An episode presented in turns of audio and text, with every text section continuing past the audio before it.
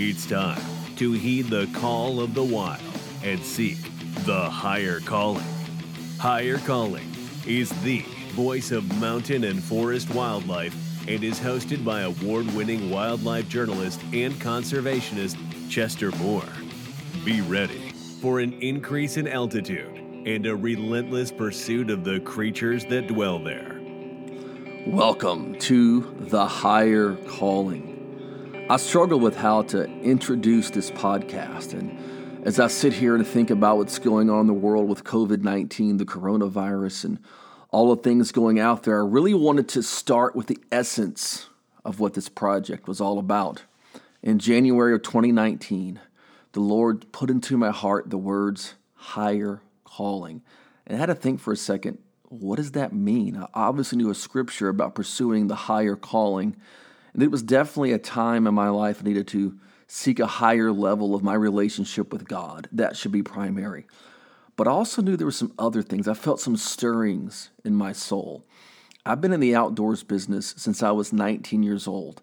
I've never, up to this point, derived my income from anything else other than writing about wildlife, hunting, fishing, speaking, doing radio engagements, all on the same topics. So I had this thing that I promised myself early in my career that I would be a businessman and that there's something that I enjoyed in the outdoors and it produced income that I would write about that. I would go where the business led me. And a lot of that had to do with coastal fishing. I grew up fishing along the Texas and Louisiana Gulf Coast and I still love it. But if you had asked me the very things I would have pursued writing about and looking for in terms of photography and hunting in the very earliest stages of my career, I would have said mountain wildlife, bighorn sheep, stone sheep, Dall sheep, mountain goats, elk, mule deer, mountain lions, bears, turkeys. All of that stuff has a very, very special place in my heart. So I said, you know what I'm going to do this year? I'm going to pursue those things at a different level. I'm going to take some of the extra work I'm doing in the other realm and focus it on this mountain wildlife thing at a higher calling. And that has spawned a new level of creativity. I believe I'm writing and broadcasting at a higher level than I've ever done in my life because the Lord put me on this path. I want to share with you a very unique story, tell you kind of where we're going to go with this podcast and also where the world's going and how I think we can seek some solace in the higher calling. When I was a little boy, me and my dad would sit together. And we would put together scrapbooks. These scrapbooks would have pictures from Field and Stream and Sports Afield and Outdoors Life and other outdoors magazines. And there'd be pictures of hunters with bighorn sheep and mountain goats and hunters in Africa and pictures of mountain lions and, and wood ducks and all these amazing creatures that really stirred my soul. And I put together about four or five of these over the course of about four to five years. And there were some of the most sacred times in my life. You know, I was in a lower middle income home, and I kind of figured that we probably weren't going to go hunt to Africa because, you know, I uh, couldn't afford to go on a dailies hunt with my dad. We had to save up for that for a couple of years. But I knew that one day, maybe some of those kind of things in my life were possible. And my father passed away in 2014 on December 27th on a deer hunting trip at our friend Robert Shearer's ranch in Jim Hogg County, Texas. He had just taken the second big of his buck of his life, and he passed away of a heart attack cleaning that buck with me standing in front of him. My whole life flashed in front of me as I thought about my dad. I had a drive home, a seven hour drive that night. Some friends met me about three hours out from home, and that was awesome. But my thoughts were still with my dad, and I even thought back to the scrapbook. All the things we got to do that were in that scrapbook shooting trophy whitetails, hunting turkeys, fishing in the ocean, lots of things.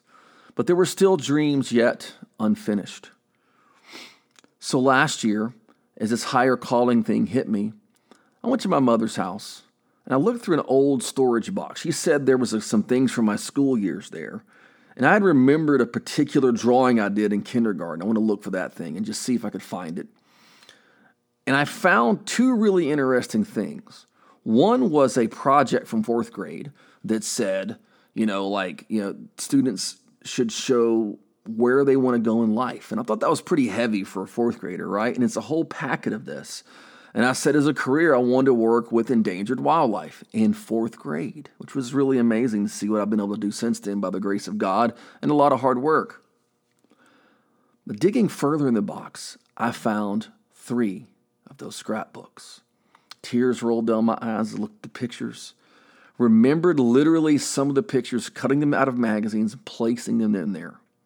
And then I remembered one particular picture of a hunter with a giant bighorn sheep, a huge Rocky Mountain bighorn taken in Canada. And that's what got me stirred up about sheep. But what was fascinating as I opened the pages of these books, there were two things that were by far the most dominant wild sheep and wild turkeys. And those are the two things that I immediately went back to going at the very beginning stages of my career and pursued. So here I was, God had given me a word. I started praying more, seeking Him more, even a little fasting. And then I started thinking, I need to pursue the higher calling of mountain wildlife and help to be a voice for the awesome mountain wildlife and the conservation issues there. And there, the Lord reminded me right there on the spot that He put that in my heart as a little boy. And I have those scrapbooks today, and they hold a very special place in my heart. I look at them pretty frequently, actually, because it gives me inspiration to know that the little boy who was picked on, marginalized, called weird, even had a teacher um, belittle me, two different teachers belittle me for hunting um, during elementary and, and middle school, two different teachers could get to do all these things. But I knew there were many mountains left to climb, and I knew I had to start pursuing it. So last year, I began a project, a 10 year project, to photograph wild sheep in North America in every state and Canadian province. And believe it or not, in one year, I got four states, which was really, really amazing to me New Mexico, Colorado, Texas, and Nevada. And um, it was just an incredible ride that's continuing on. It's going to be multi years and all of those things. And it just showed that dreams can come alive in life. And the reason I, I think the Lord put on my heart to be a voice of sorts for the mountain wildlife is because there are so many things coming against that part of the world right now with development, with um, all kinds of political rumblings of different ways to use the land and uh, poaching and all kinds of issues, disease. And God has given me an ability to dig deep into stories and a boldness to get it out. So I created the blog Higher Calling, highercalling.net. It won first place in outdoors column slash blog from the Texas Outdoor Writers Association this year for a blog I wrote about New Mexico bighorn sheep called New Life for New Mexico's Bighorns. Very, very proud of that. But this introduction into what I'm doing isn't about my blog, isn't about my writing. It's about what's going on in the world right now and how I think we can seek solace in nature and also solace that God has a plan for us. And to take a slight diversion here on the turkey thing, um, I really dug deeply back into the turkey issue and promised myself and announced publicly, like a crazy person, that I was going to photograph the Grand Slam of turkeys in America in one year. That is the Eastern, the Osceola, the Merriams, and the Rio Grande. And I was able to do that. And that was a really, really fun project that tied in all the different levels of mountain and forest wildlife. But you see, I'm sitting here thinking about the coronavirus because I look over at my monitor. There's the Drudge Report talking about the coronavirus, and it's everywhere on social media. And who can't help but be a little bit scared about what's going on out there. It's very scary, unprecedented access to social activity shut down, not just in my state of Texas, not just in America, but globally. It's unprecedented. No one knows exactly where this is going, where we are going.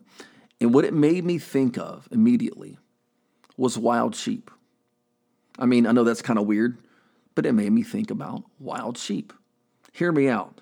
You see, when Lewis and Clark did their exploration, there were probably around two and a half million wild sheep in North America. By 1900, some estimates put them as low as 25,000 in the entire continent. And we're talking here bighorns, I mean, desert bighorns, Rocky Mountain bighorns, stone sheep, Dall sheep. Incredible conservation efforts from hunter based organizations saved the bighorns, and now there are around 150 to 175,000 of those. So it's not great, but it's far, far better. And yes, the market hunting and of that era, you know, had a lot to do with it in some areas, but by far the biggest killer of wild sheep, a pandemic came to them. And that is pneumonia. It came to them through domestic sheep. As the domestic sheep were brought in, as we settled the West from the badlands of, of the Dakotas through Texas, all the way out to California, up through Washington, into Canada, all the way up into Alaska, these wonderful, majestic creatures that lived in the highlands and had never come into contact with pneumonia contacted it and died literally by the millions. Now I think about us, how we're not supposed to have contact with others, you know, and I think about the wild sheep that still shouldn't have contact with domestic sheep. As a matter of fact, some states have a policy that they see bighorns commingling with domestic sheep, they kill the bighorns so they don't bring it back to the herd and kill many, many more. It's that serious. Is the coronavirus that serious? I'm not a medical professional, but I'm erring on the side of caution, isolating my family. But I've got to think about that in context, this higher calling issue, and the story that's right here how something that stayed in a high place was safe. But when it came down lower in the valleys and commingled with domestic sheep, which were a foreign invader, by the way, that weren't indigenous to the Americas, they died. So I have to think in this, as someone who's a follower of Christ, this reminds me of staying in the high place of God, worshiping, praising, spending tons of time in prayer can keep us safe in troubled days like this. If we go to the higher calling in life and we don't slum down with those who are fearful, we don't take heed of every single fear factor that's out there and think that we're going to die because we breathe the air 50 feet from someone who might have sneezed, we're probably going to be okay. You see, the higher calling is about getting closer to God and away from all the troubles of the world. It's something that really touched my heart. But to get to do it in a wildlife context is absolutely incredible. And one of these moments was very special for me. I've always wanted to photograph bighorn sheep. Me and my wife got to do it together on our anniversary last year in Rocky Mountain National Park, photographing three gorgeous rams at about 12,000 foot elevation. And one of those rams on the cover of Texas Fish and Game in the August 2019 edition. So proud of that, and it was such an important moment for me, and we shared it together because we both love this mountain wildlife stuff. By the way, she fell in love with moose on the trip. That's not her favorite animal after seeing a moose. So, very, very cool. I like sheep. She likes moose. It's a great pairing. But I got to photograph them in Texas. The Texas Parks and Wildlife Department and the Texas Bighorn Society along with groups like the Wild Sheep Foundation and others like the Dallas and Houston Safari Clubs, have contributed greatly to helping bring back the desert bighorn sheep to the Trans Pecos region of Texas. And if you look back in 1900, there was around 1,500 bighorns out that way. And if you look in 1970s, there were 40. And at one point, there were zero. They had to bring some in from other states. Now we're back at around 1,500, and there's room for more there's been a great comeback. So I had a scrap, a little piece of paper in that scrapbook, part of a page from a Texas Parks and Wildlife magazine in 1976 that had 40 listed as the official number for bighorn sheep in Texas.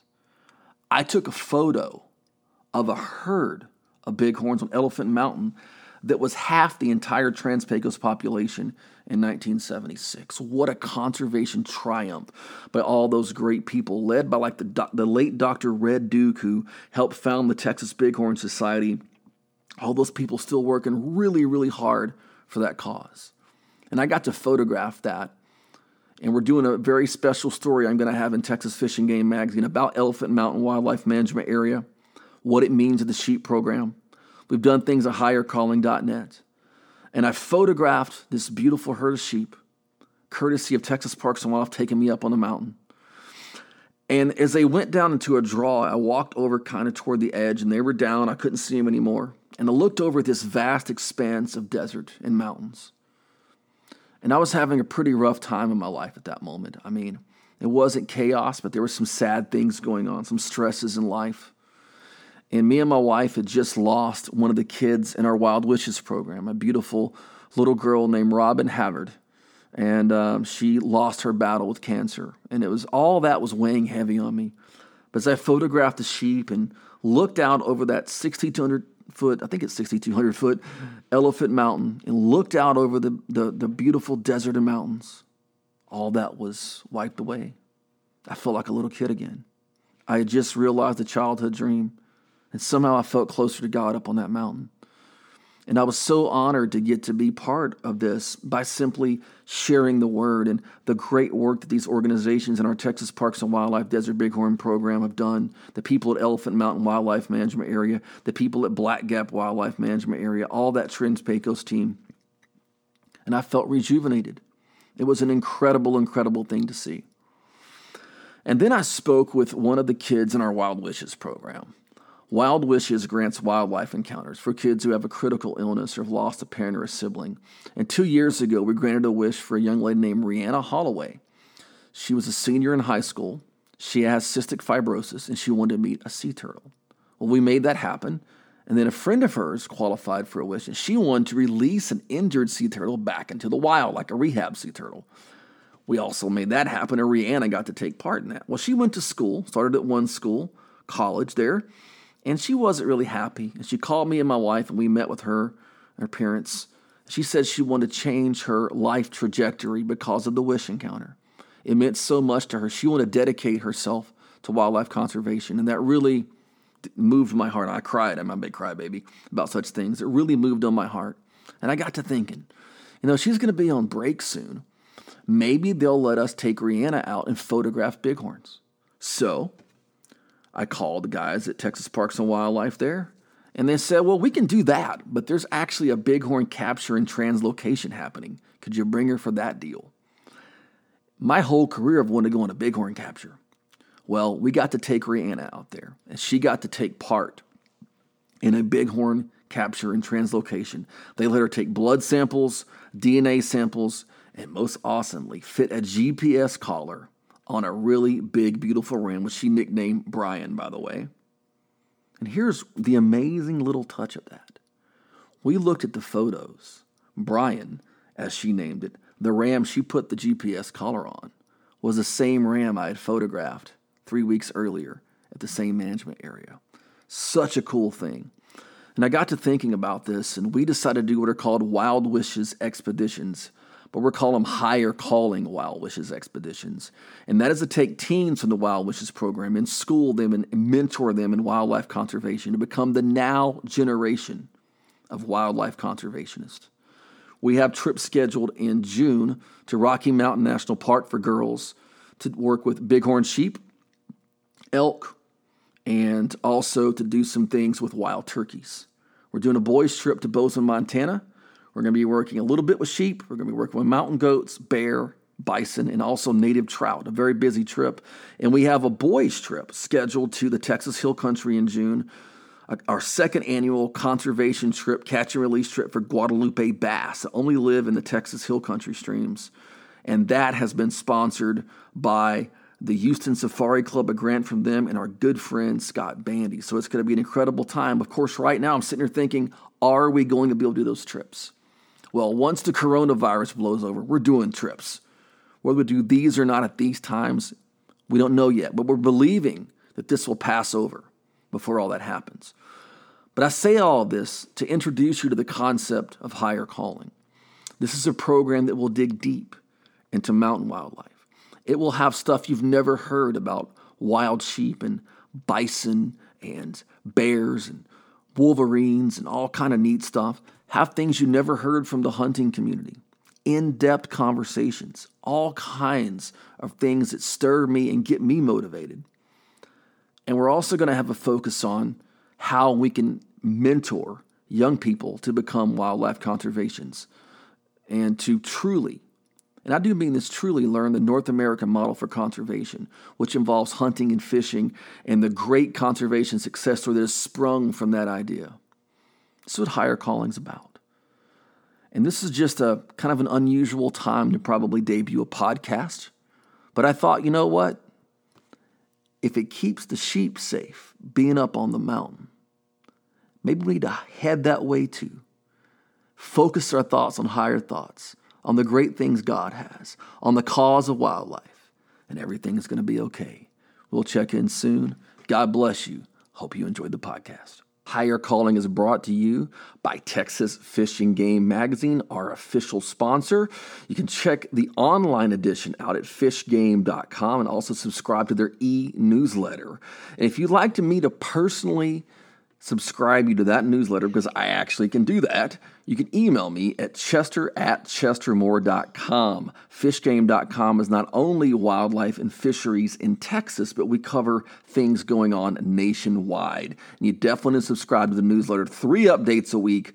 Killer, killer stuff put together by yours truly. Once again, Higher Calling is sponsored by Texas Fish and Game Magazine at fishgame.com.